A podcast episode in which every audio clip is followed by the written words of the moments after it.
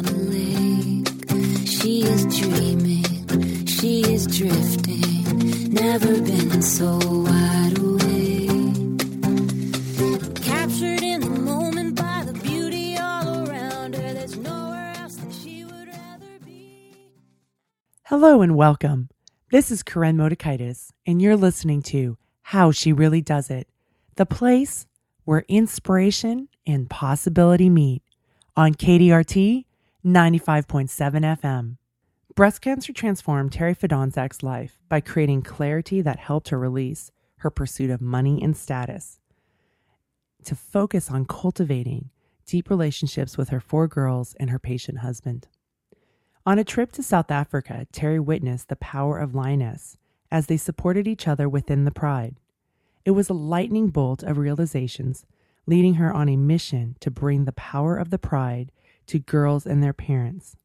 Terri's book, Field Guide to Plugged in Parenting, Even If You Were Raised by Wolves, pulls together her 22 year experience of raising children, and she shows the reader how you can be raised by wolves and still change your family's trajectory by learning new skills and getting clear on your values. Today, Terri and I discuss how you can repair your relationship with your teenager. It's never too late. Terri, hello and welcome to my show. Hi, Koren. Thank you so much for having me. I am so happy to have you here. And because I think it's so important, there's so much shame around parenting, and we get into this compare and despair. You know, and if somebody's reading your book, you have some, you know, great examples and you're very candid. It wasn't that you've always done it perfectly. God, no. and to be able to have this conversation where we can say, look, it's okay if you need to repair your relationship, and here's how. Exactly. Exactly. And as I said really early in the book, I have made every one of the, I'm using air quotes, mistakes that I talk about in the book because I don't think there really are any mistakes in parenting. I think it's sort of a seat of your pants job. But at the same time, if you can bring some intention into it, it makes the experience so much richer, not only for you, but also for your kids. And that's what I've seen when I started plugging in um, to my parenting and really parenting with intention. Yeah, I, I think that's just so important because, again, you know, for those of you guys that are out here listening, it's okay if you made mistakes. We all have, right? And, and absolutely. And in the show, we're going to talk about that how how you can rebuild those mistakes. But first, I want to go into you know what I've talked about in the intro with breast cancer and how did that how did cancer diagnosis change your outlook on life? Well, um, and I talk about this in the book, but it was such a huge shift for me because uh, when I first was diagnosed, my first reaction to the doctor saying, You have breast cancer was, and then talking about the treatment for the breast cancer, her, you know, treatment um, suggestions for me. My first thought was, Oh, thank God, I get to lie down for a long time with a really good excuse. And and that was the that was like this little light bulb went off in my head like honey you didn't have to have breast cancer to lie down but i didn't believe it. I mean it took that much of a wake up call for me to realize how much i had ignored my own self-care. And then from there sort of looking at what i valued breast cancer shook me up from the very foundation and I'm not sure that anything else could have done it in the same way, which is why I say it's the best thing that ever happened to me. So, you know, Oprah has a saying that um, there's whispers that come to give you messages. And I always, mm-hmm. my joke is that, yeah, I'm not very good about hearing the whispers. The brick, you know, comes down on my head. I, I kind of. I'm like, I can still persevere. And it's like, and I can even get through that brick wall. I'm like, look, see, I was able to get through it. So, right. W- was cancer like getting through that brick wall? It was finally like you, you kept going, I can do this, I can do this. And then cancer is the thing that kind of knocked you down and said, you need to rest. You need right. to take care of yourself. Yeah, it did. And, you know, it was. it was a um it was sort of a different question like can you do this it's, that wasn't the question anymore the question is why Why would you want to do that? Why would you want to push your body to the nth degree with dieting and punishing workouts? And why would you want to um, stress your family out by having all of these, you know, really rigid rules and structures? And um, and I parented with shame. I did. I didn't. I didn't think I did, but I look back on it now, and I did parent with shame and guilt. And I tried to guilt my children as much as I guilted myself. And you know, it because it was that white knuckling force. I could do anything as long as I had willpower. And now I see that willpower is incredibly overrated, especially as a parenting tool. no, I, I so agree with you. Um, you know, what what I like about you, obviously, is there's many things I like about you, but and, and Terri's a dear friend of mine, so just so you guys know out there. But um, is that here you are, this parenting expert. And years ago, before I had my radio show, I thought, oh my gosh, if these people, I remember telling Martha this, and maybe even on the, one of the recordings, my first one that I did with her, but it was like, you, you are this expert. So you have been able to avoid all these problems, right? but actually, it's your, you've been to hell and back. And yes. you've been able to, in a growth mindset, learn from your mistakes, reflect on it, and then go what can i do to be do it better? What can i do to create the relationships want? What can i do to to be in line with the person i want to be? Right exactly. And it's not you know i think a lot of that willpower and that white knuckling um, is because i wasn't the person i wanted to be. I wasn't parenting the way I wanted to parent. I was parenting according to some external standard of, um, you know, my kids need to have Uh, good grades. They need to be respectful. They need to do what I tell them, no matter why, you know, and yet that was not the real me. The real me is incredibly goofy and very sarcastic. And that's what I was really teaching my children is to be goofy and sarcastic. But every time they were goofy and sarcastic, since I wasn't taking very good care of myself and I was white knuckling things, I thought it was disrespectful. And it was anything but that my kids are incredibly respectful, but they're also incredibly goofy and sarcastic. so it was a it was a strange sort of a dichotomy and I didn't know who I was either as a parent or as a person because I was on this trajectory of, you know, you have to do more, um, succeed more, make more money, buy more stuff. That's the way to happiness. And that was all I knew. Mm-hmm. Were you in the pursuit of being enough once you got all these things? Oh, I, I, I thought so. I mean, I thought that when I, you know, bought the perfect pair of shoes or the most incredible bag, then I would be happy. And I was for about a minute and a half. and then um and and then I, I realized that having all that stuff made no difference whatsoever if I wasn't connected to my kids. And I wasn't connected to my kids. And so as you've gone in and been become a plugged in parent with your children, yes, has that given you more of that um, enough feeling? Oh my gosh, yeah. I mean, I on a regular basis, I was flying back from a, um, an event in Texas um, this week. And as I'm on the plane, I looked around and I thought, I am content. And I don't remember ever saying those words. Like for 15 years, I don't think I ever said the words, I am content. And I feel that way all the time now. Wow. Yeah. And is that because you've cultivated a relationship with yourself?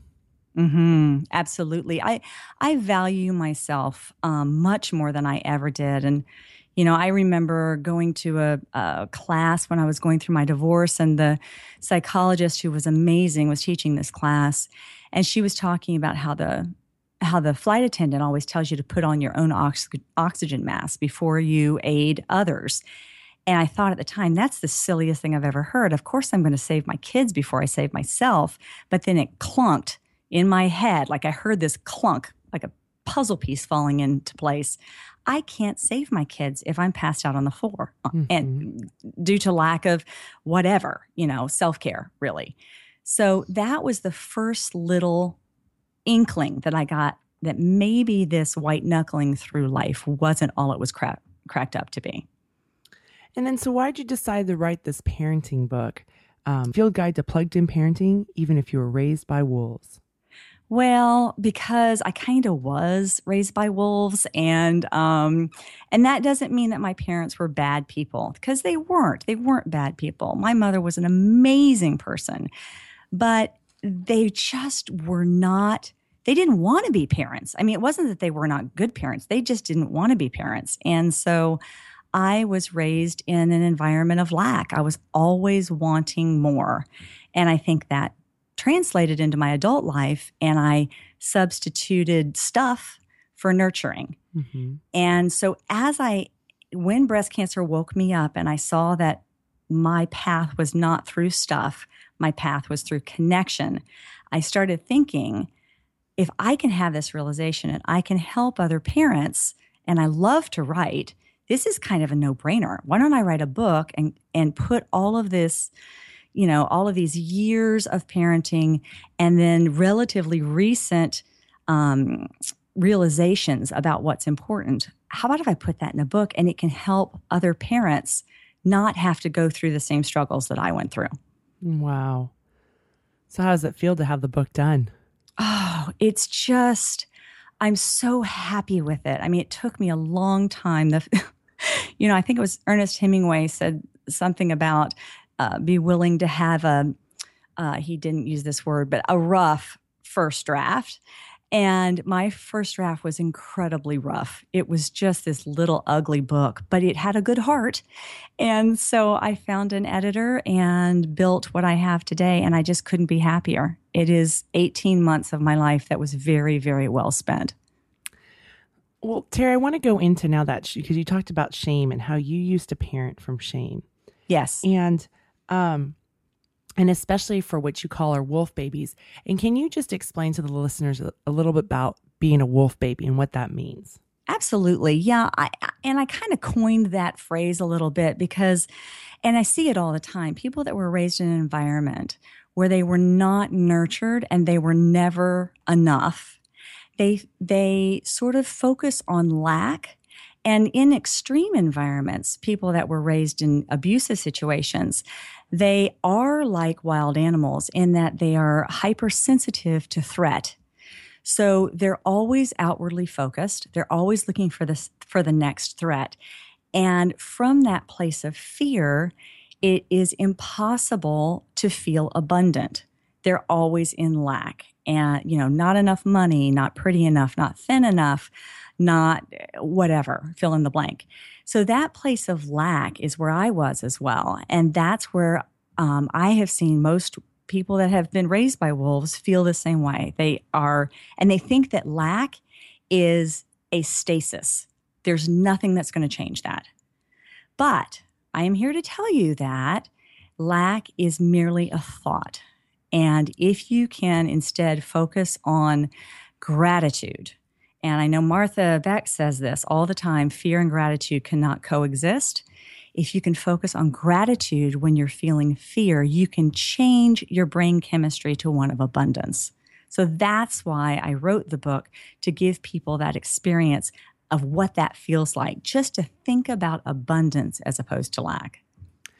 And when you talk about abundance, what is what does that mean?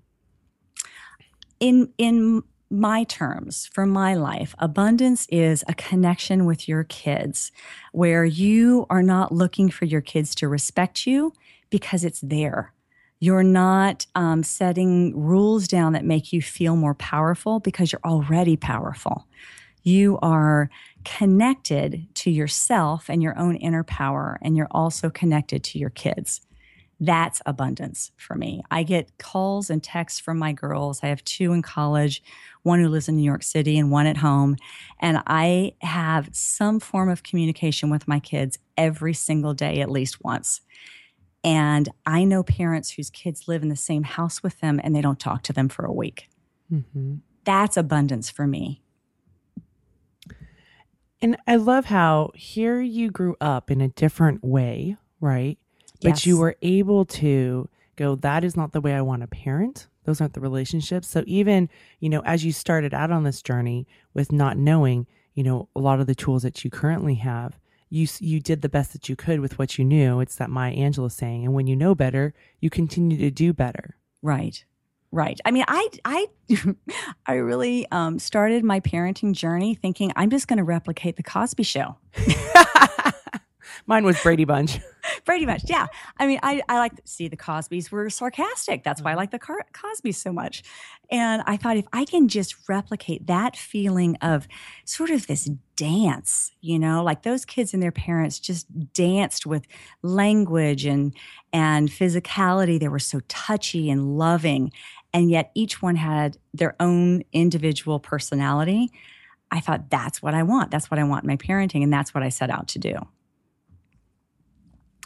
I love that. And when you, I love how when you talk about abundance is the connection with your kids because so often when people think abundance, it's like, how much money can I have? What things Oh, can yeah. I buy? Right. And that's why I really wanted you to clarify that because that is very different than a lot of people, don't you think?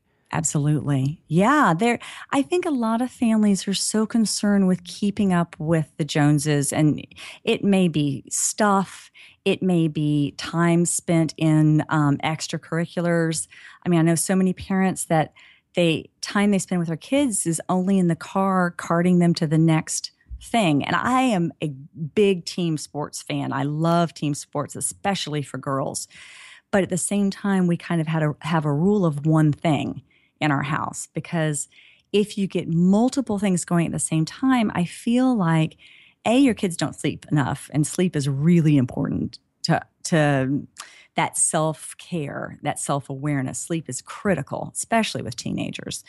Um, but you also don't have time to just sit around and play like Mhm. as a family, and that that you know focus around the dinner table. We have dinner together every single night.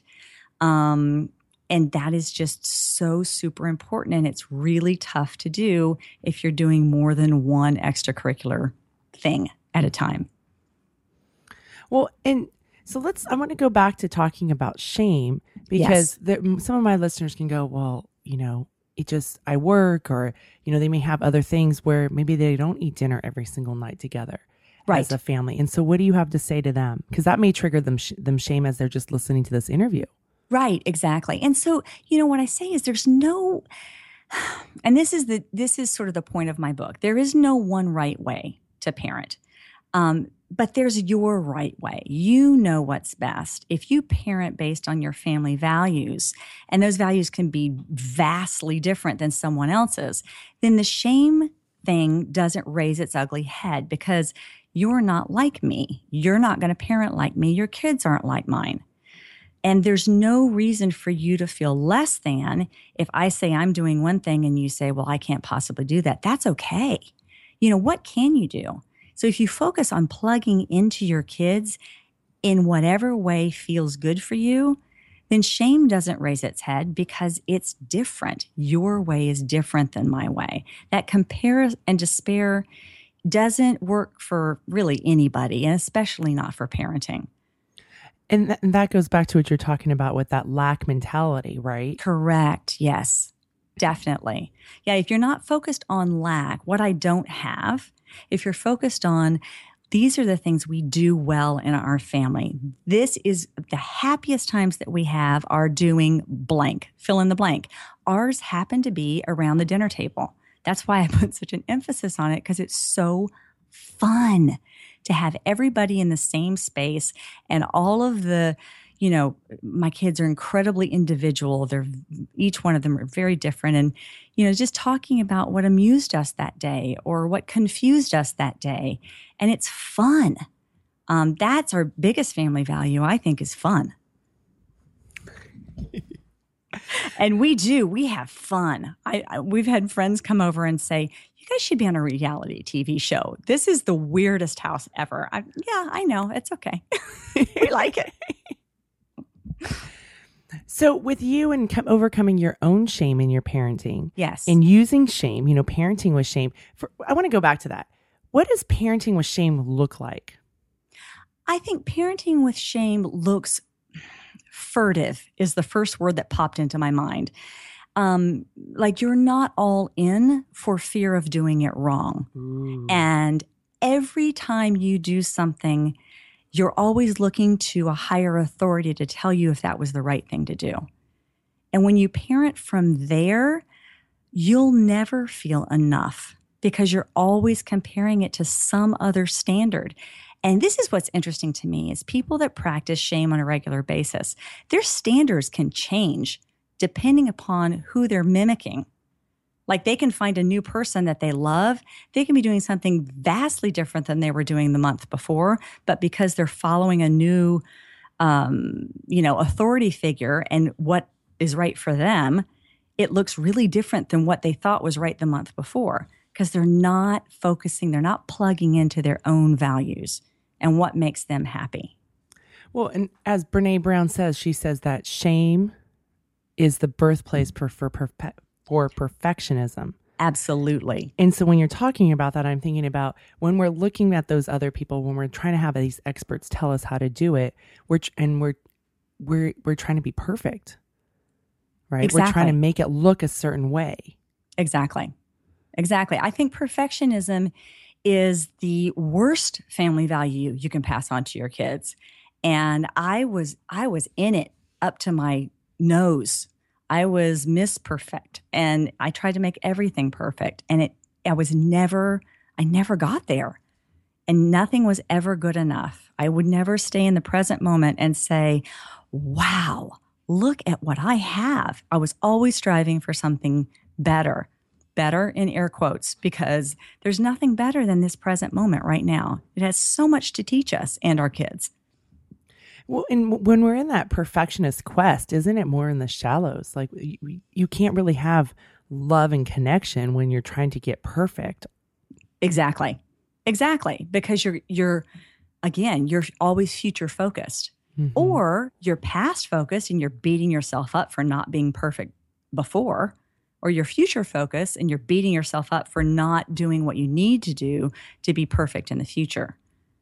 But there's never this acceptance of this moment right here with your kids' sticky fingers and their little chubby hands on either side of your face saying, Mommy, I love you. I mean, that's just the best thing ever. I, mm-hmm. I crave having chocolate covered fingers in my hair saying, Mommy, I love you. Mm-hmm. And when you were parenting in shame, what was your self talk like? Oh God, um, something on, along the lines of how could you have how could you have done that? If you were a good parent, your kids would fill in the blank. Say I say yes, ma'am, no, sir. Um, toe the line. Their oh, here's a good one. Their rooms would be perfect. Why can't my kids make their beds? You know, I thought that that was a you know, a judgment on my parenting ability because my kids' rooms were messy.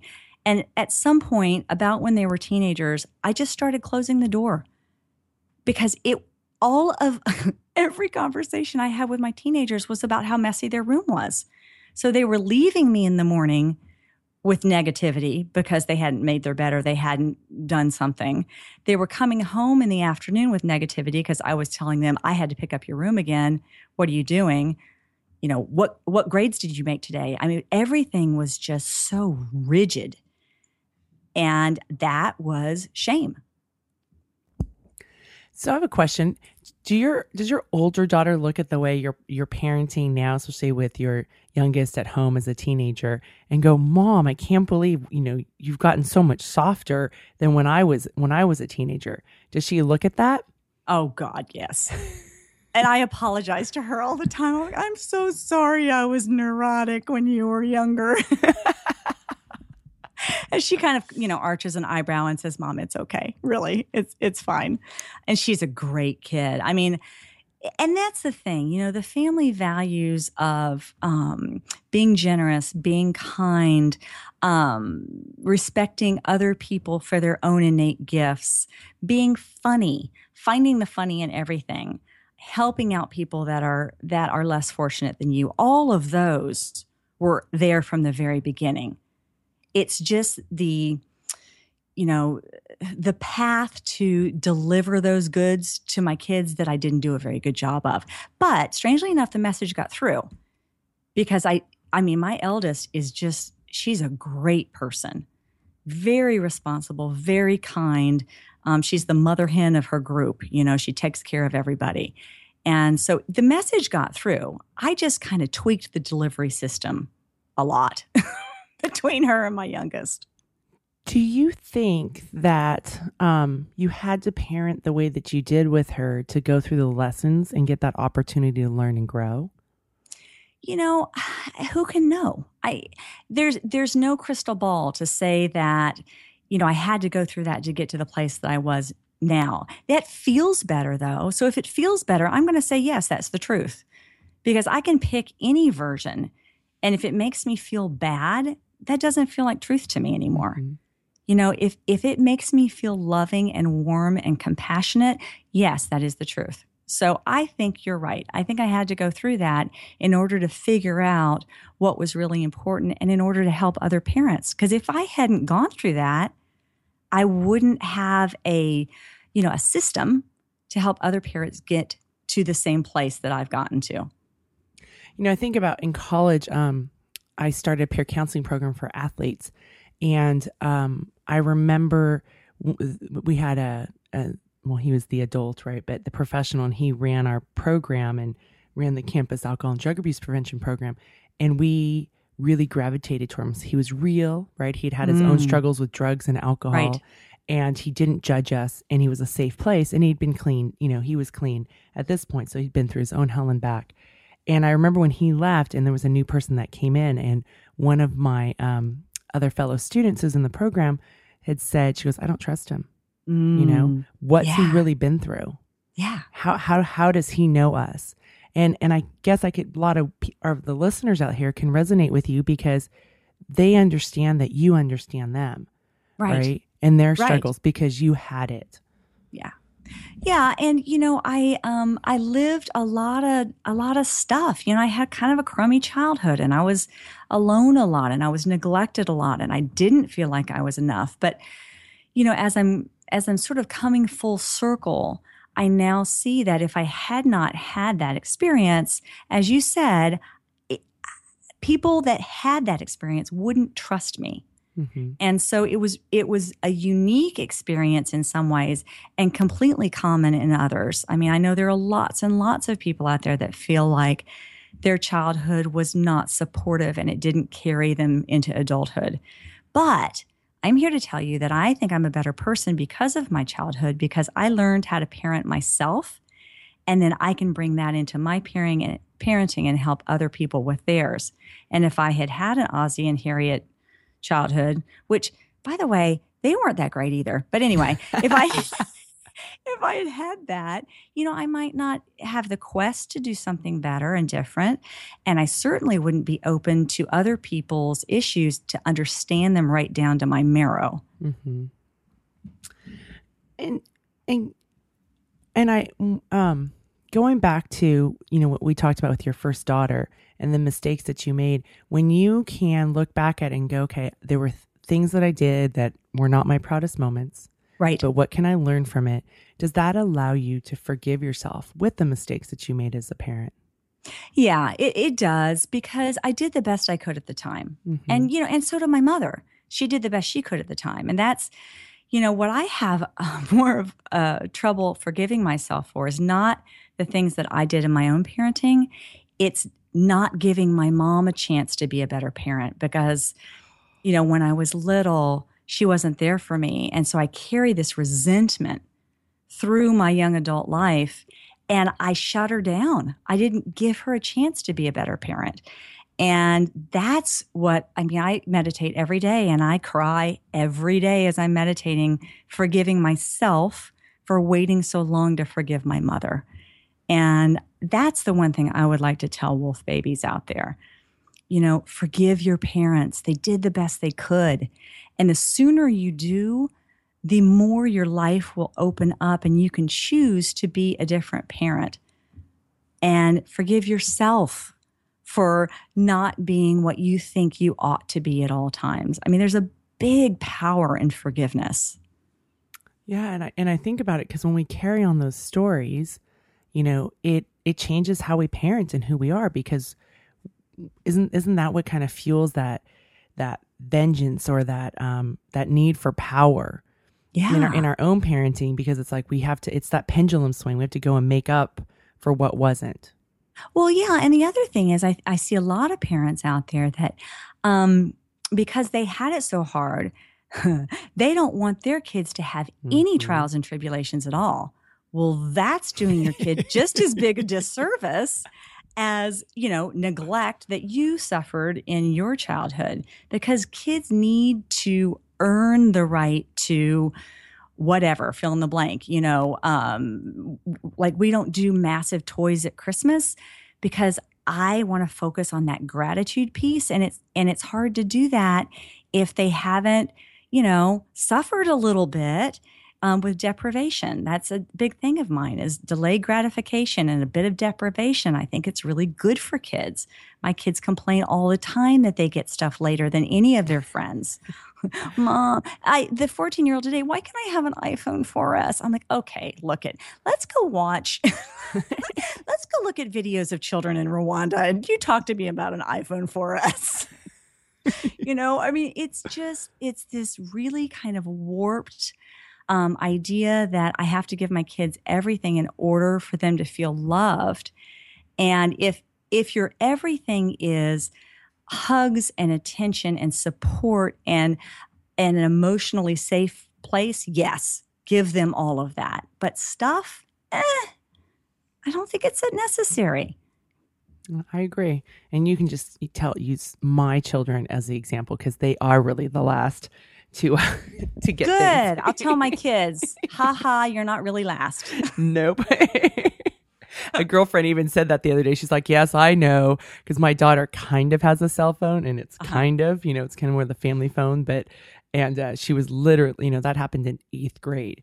So we, yeah, we're kind of on the the end of things. And it's so funny because I went walking by a room this morning and it was plugged into the wall. I said, "Well, apparently my child does not feel the need that it needs to be with her at every moment." right right i mean my kids are like mom we're like the amish what is going on yeah you're gonna be fine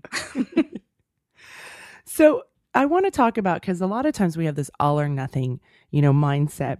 And I know the listeners here, well, you know, they come here because they realize that it's okay to struggle and that's how you develop resilience because that's the core message of the show.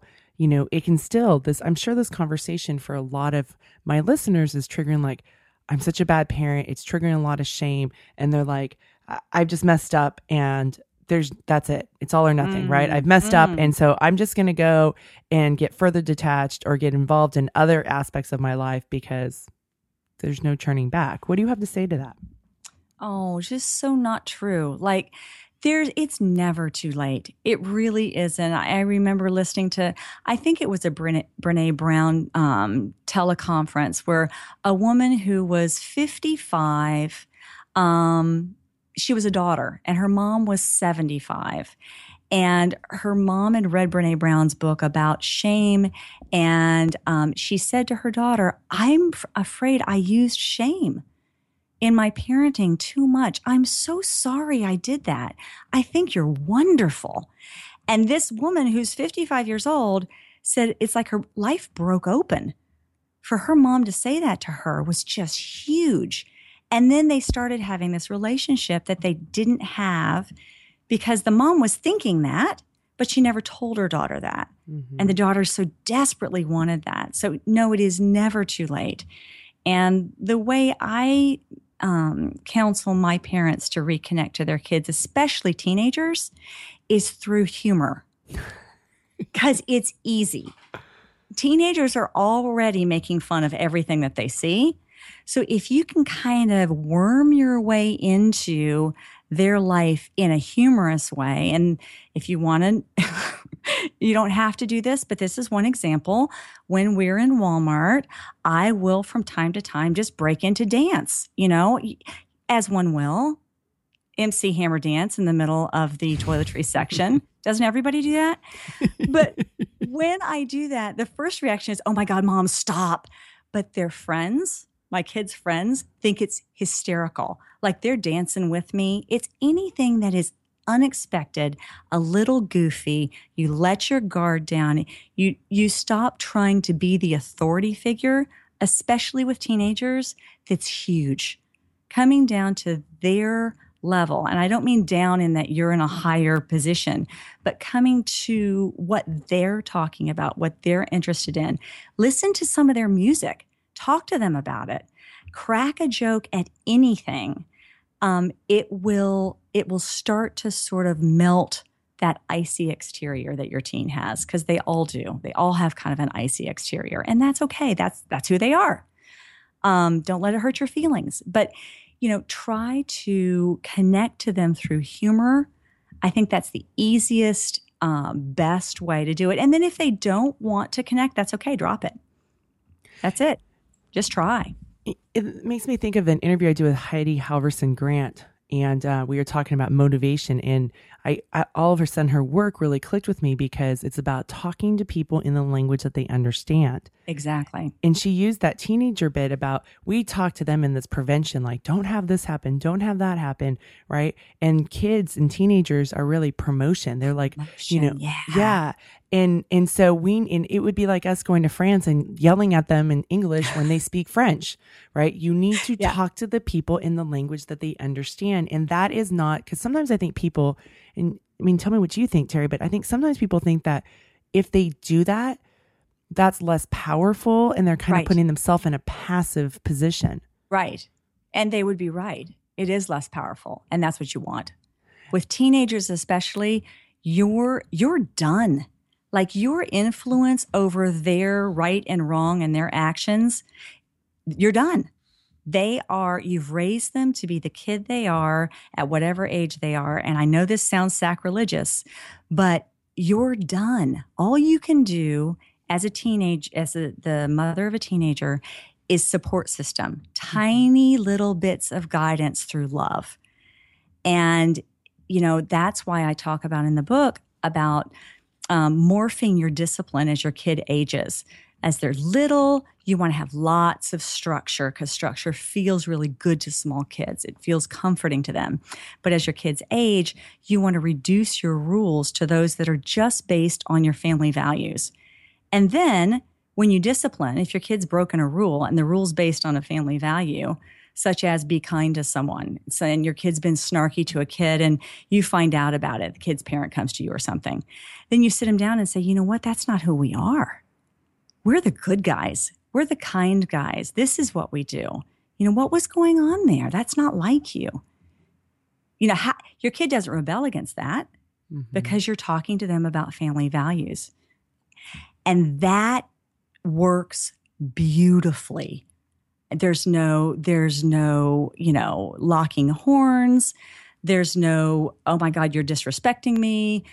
None of that. If you're parenting from a place of righteous indignation, hang it up with a teenager. They're not going to listen to you anymore. But if you parent from a place of family values, you'll get through. and that's why you say it's good to parent from a place of less power.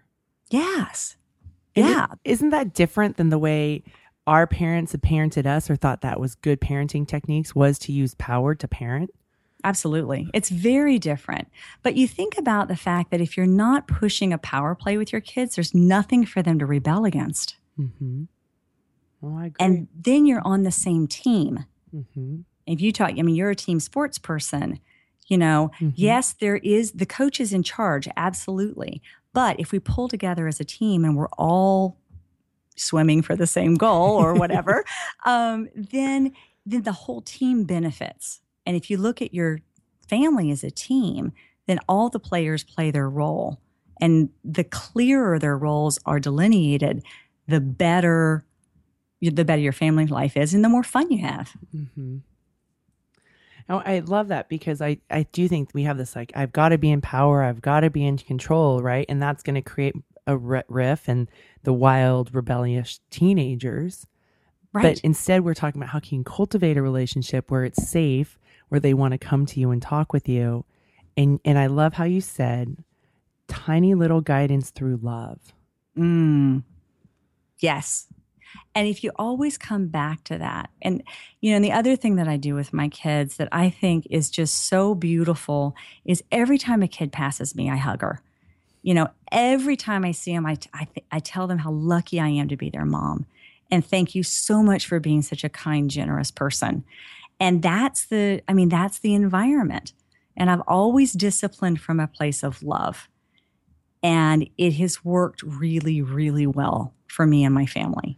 You know, I was thinking about that this morning, Terri, because I was thinking my my daughter's 13 and my other one's 11. And, you know, when they're little, they're always like in your lap. They're always trying to get a hug. They want to be picked up, right? There's always this constant physical touch. Right. And now that they're 13 and 11, there's so much less of that. You know, and I thought Mm. about that and it was like for me, before it was always kind of child driven. And Mm-hmm. now I think for me as a parent, I'm going to make that like as as adult driven, something that I want to go do and reach out to them. Right. Because for so so many of the years they were kind of taking care of it, but there has been this bit of separation now. hmm Yeah. Get them while they're sleepy. yeah. That's what I do. And I like do when they first wake up in the morning, I just like wrap them in the biggest hug because there's they're too sleepy to really know what's going on yet, but they feel that closeness and that love, and then it sets them off for their day in this sort of beautiful, warm, luscious place. Well, yeah, I- yeah, do it either in the morning or at night because that seems like that armor is kind of down. Exactly. Right? They're more more able to do that. Before, I think they're kind of trying to shift through the day of, you know, who do they need to be to kind of, you know, survive junior high or whatever it may be. Right. Right. So- Absolutely. But the more, I think the more you can do that kind of in that dreamy state, then the more they'll think that's a normal state of affairs. And then they will start initiating that again. They'll start initiating that touch, that closeness, uh, because they're thinking in their brain, this is normal. I wake up, I get this. I go to bed, I get this. I want to talk about the becoming a plugged in parent, right? What does that mean? Be a plugged in parent. Well, for one thing, it means that it's um, parenting is not a spectator sport. You know, you're you're not there to babysit your kids. You're there to shape them. You know, they come to you. They're these little balls of clay, and you're there to shape them. And so, my version of plugged in parenting is um, short term decisions based upon long term goals. So you think about the adult you want your kid to become. And then you come back to daily decisions that set you up to shape that this kid to be that adult. And you plug in to your kids wherever they are, not where you think they ought to be. That's really important.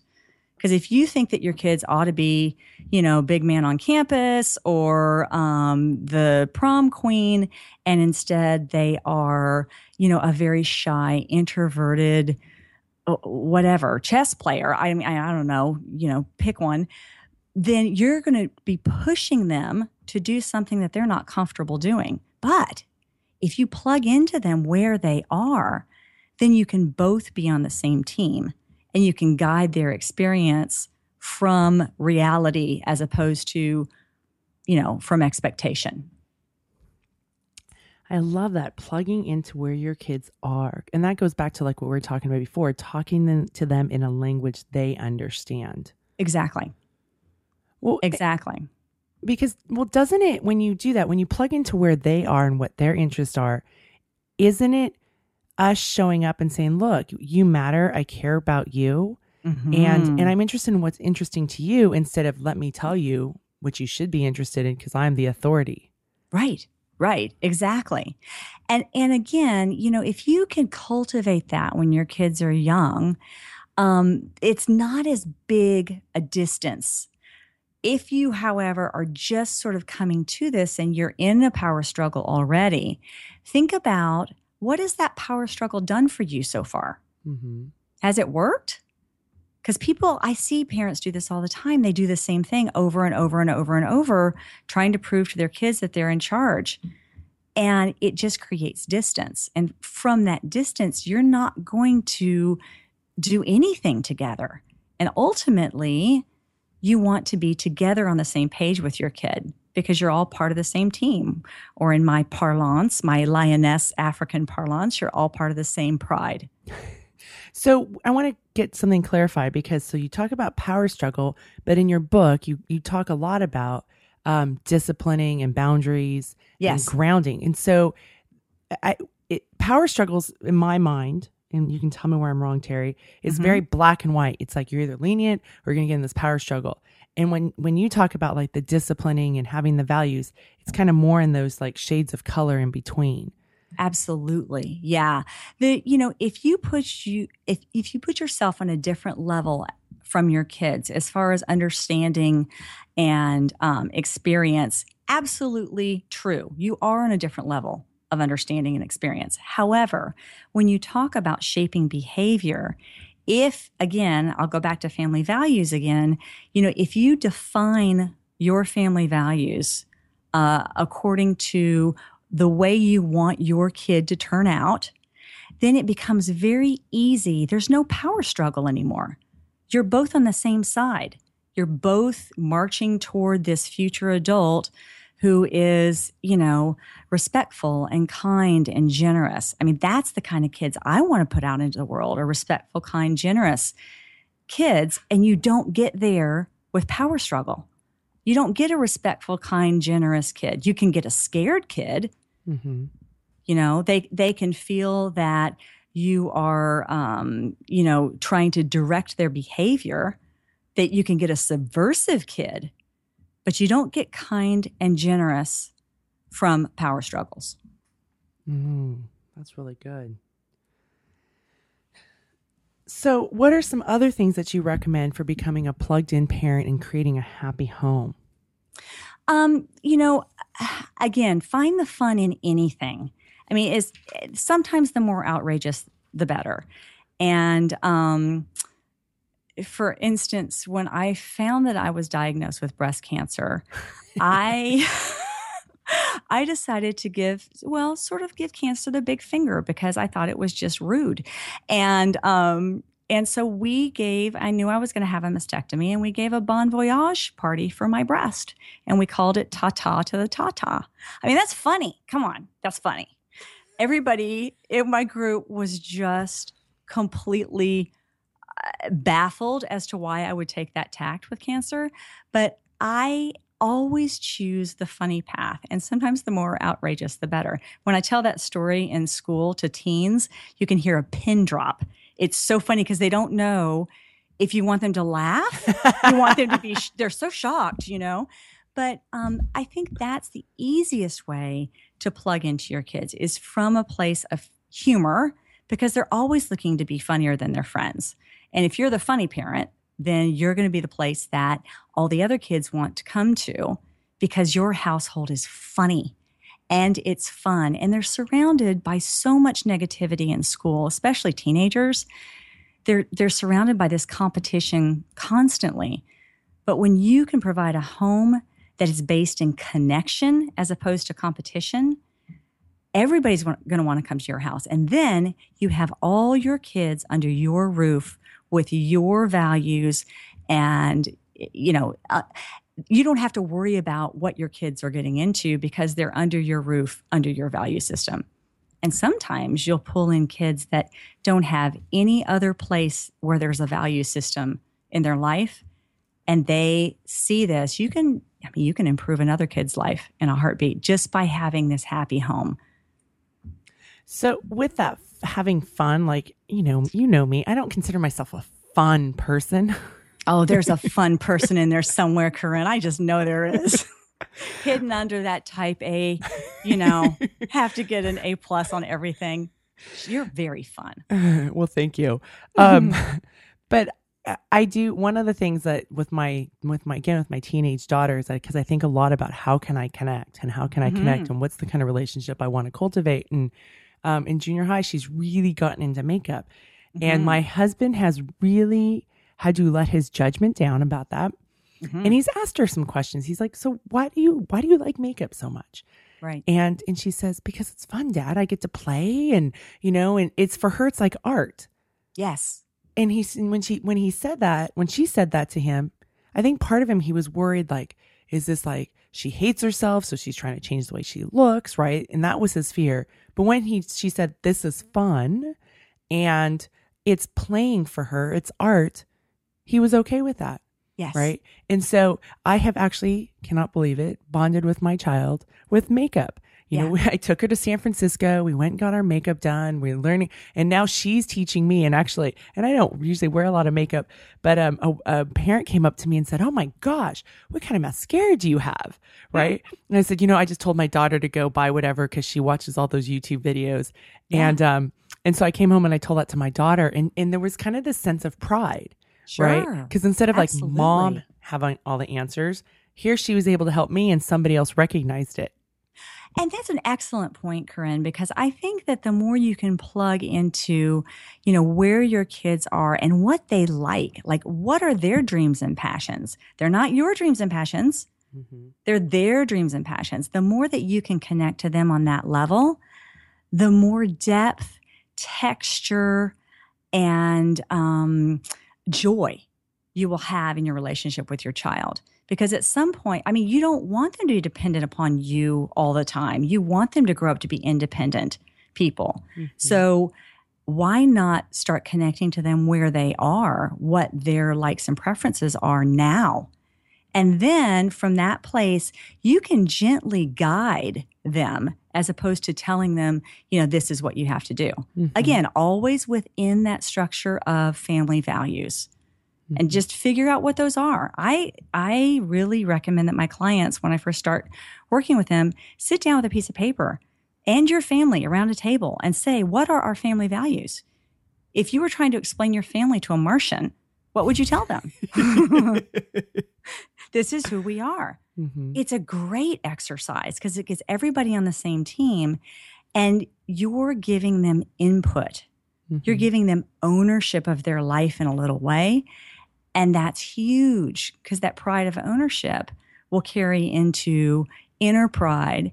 And then hopefully they'll pick their outer pride, the people they surround themselves with, from people that are like them with the same value system. And then you don't have a problem with, you know, emotional va- vampires sucking your kids dry because they're they're with people that are like them. hmm Well, and so when you're talking about home based and connection versus competition, we could have easily turned that around and said, let us compete on who has better ideas about makeup. Makeup is stupid. You're beautiful. You don't need that. Versus, Yes. okay, this is what you like. I will join in and, you know, and participate in this. And you can give me information about it and we're connecting. And then the beautiful thing is, yesterday I was taking her to morning practice at five in the morning and we got in the mm-hmm. car and she goes, oh, I said, what? She goes, I forgot my makeup. I said, well, would you, do you want to run in? She's like, no, I'll be fine. And so for me as a parent, I'm like, she's going to go to school and sh- just show up as who she is. right. Right. And that's, that's really what I want for her, whether she's wearing makeup or not, to just love who she is that day. Exactly. Exactly. And when you when you allow your kids to have ownership of whatever, I mean in this particular instance, that's kind of a creative outlet for her. Mm-hmm. Yeah, the makeup's a creative outlet. But when you start putting rules and regulations around it, then she doesn't have ownership of it anymore. Mm-hmm. But when you give her ownership of it and you, in fact, let her show you some stuff, then it is truly her choice whether or not to wear makeup. She's not wearing makeup to rebel against you. Yep. She's wearing makeup because it makes her feel happy. Yep. And then she can choose not to wear makeup as well. You've given them the choice there. And that's what we want for our kids. We want them to make choices based on their own inner value system. We don't want them following, you know, lost kids into pits of despair. We want them to be able to say no thanks when somebody offers them drink or drugs. Well, no okay. thanks. The other thing is that it's also, you know, kind of we're we're in this goal to put ourselves out of our own business, right? Because Yes. if they can create understand what they want and have that clarity, right? Then they're not going to be coming to us when they're in their 40s or 50s and, you know, needing to get permission of this is what I like. Yeah. Yeah. And you know, my my 22 year old is she's got her own life. I mean, she checks in with me and um but she's never asked me for money, which I find incredibly difficult to understand. She's just always done that. She's always had a job. She wants to be in charge of her own life, and I think a lot of that is from me giving her her own power very young. Mm-hmm. I could have done a better job at the delivery system, but I still believed in her being an independent person as an adult. And we started that pretty young. Well, Terri, before we go, what are a couple takeaways for parents who are trying to rebuild their relationship with their teenager? Well, I think that um, the first one is it's never too late to start. Uh, no relationship is so broken that you can't repair it. And the way to repair it is start with the relationship with yourself. Because all you can do to plug into your kids, first you need to plug into yourself. First, you need to put an emphasis on self care. And that can be as simple as taking three deep belly breaths when you're in a position of stress. That, that can be it for one day. You take three breaths every time you feel stressed out. And every time you feel, especially if you're a wolf baby, every time you feel under threat, take three deep belly breaths. Stay in your body, get out of your head. Because kids are body people, they're not so much head people. They want to play, they want to move their body. The more you can do that, the more you can plug back into them. Even teenagers, you don't think that they want to move their body, but they do. Put them in sports, put them in dance, go to a dance class with them. It's never too late to plug back into your kids. um, that's first. And then the second one is find the funny. You know, anything, go ahead and make a fool of yourself. It's good for you. Be silly at the very least, it will shock them. and the best case scenario is they giggle with you, and all of a sudden, boom, you've made a connection. Well, Terri, thank you so much for being a guest today and talking about how we can repair relationships with our teenagers. It was my sincerest pleasure. Thank you so much for inviting me. This is Koren Motekaitis, and Terri's book is Field Guide to Plugged In Parenting even if you're raised by wolves. I'll have a link to her website and to her book on the interview page for the show. Thanks for listening to How She Really Does It. I invite you to subscribe to my weekly newsletter at howshereallydoesit.com. I do this show each week for you so you can now see the windows of possibilities in your own life. I believe there are many journeys for us to take. We can learn from others to see what is possible for ourselves. I believe there are possibilities for all of us, not just the ones who've acquired great success, but including those of us who have stumbled, lost our way, or only saw closed doors. With this show, maybe you can now see a glimmer coming through the windows. I call that the windows of possibility. Each week, I bring a guest who represents those possibilities. They too have had their own struggles and uncertainty, yet somehow they have found their way. My guests are an example of what is possible when you continue, when you learn, leap, fall down, and get back up. I invite you into this space so you can ask yourself if that is possible for them, what is possible for me? Really ask yourself that. I would love to connect with you. Please join me at www.howshereallydoesit.com. And thanks for listening today.